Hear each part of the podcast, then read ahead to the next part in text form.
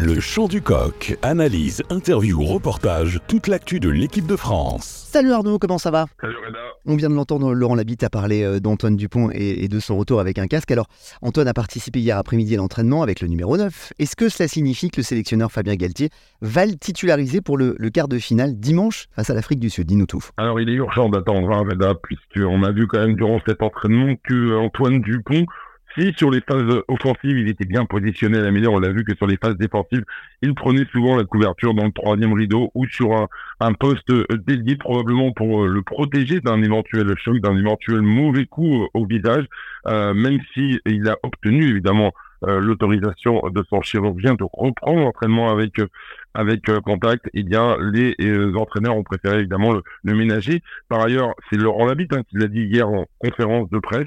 L'entraînement de mardi était à allure modérée. On va rentrer dans, le dur, dans le vif du sujet. Aujourd'hui, mercredi, avec euh, le premier entraînement et probablement le seul entraînement à très haute intensité de l'équipe de France dans la perspective du, du quart de finale contre l'Afrique du Sud dimanche.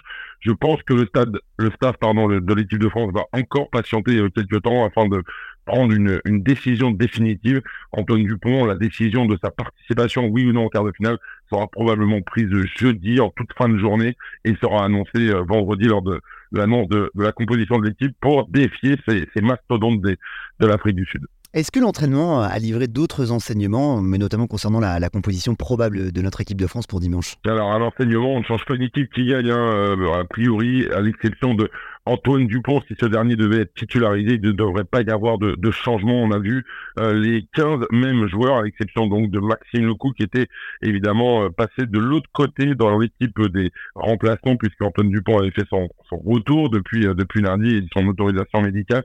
Mais sinon, l'équipe qui a affronté l'Italie sera celle qui affrontera probablement l'Afrique du Sud, avec notamment la confirmation que Louis Bielbiaré a pris une, une, une, une envergure assez exceptionnelle puisque euh, Gabin Miguel était encore avec les, les remplaçants. On a vu également Anthony Gelonche, toujours préféré à François Cross. Et pour le reste, c'est du, grand classique avec une première ligne euh, avec Peato Movaca qui remplacera probablement Julien Marchand, toujours pas remis de sa blessure hein, contractée lors du match d'ouverture contre la Nouvelle-Zélande euh, avec Cyril Bail, avec Winnie Antonio, une deuxième ligne Cameroun Thibaut Flamand. La troisième ligne, on l'a évoqué avec euh, évidemment Anthony Gelonche, Grégory Eldrit et Charles Olivon. À la mêlée, on croise les doigts pour voir revenir notre capitaine, le Super Dupont. À la charnière avec lui, évidemment, il y aura euh, Mathieu Jalibert au centre, Danti, Ficou sur les ailes, Louis Bielbiaré, on l'a dit, le Super Sonic ailier de l'UBB avec Damien Penaud et à l'arrière, l'artilleur, le, le, le, buteur numéro un de ce mondial, Thomas Ramos. Merci à toi Arnaud Bordelais, envoyé spécial Midi Olympique, le chant du coq.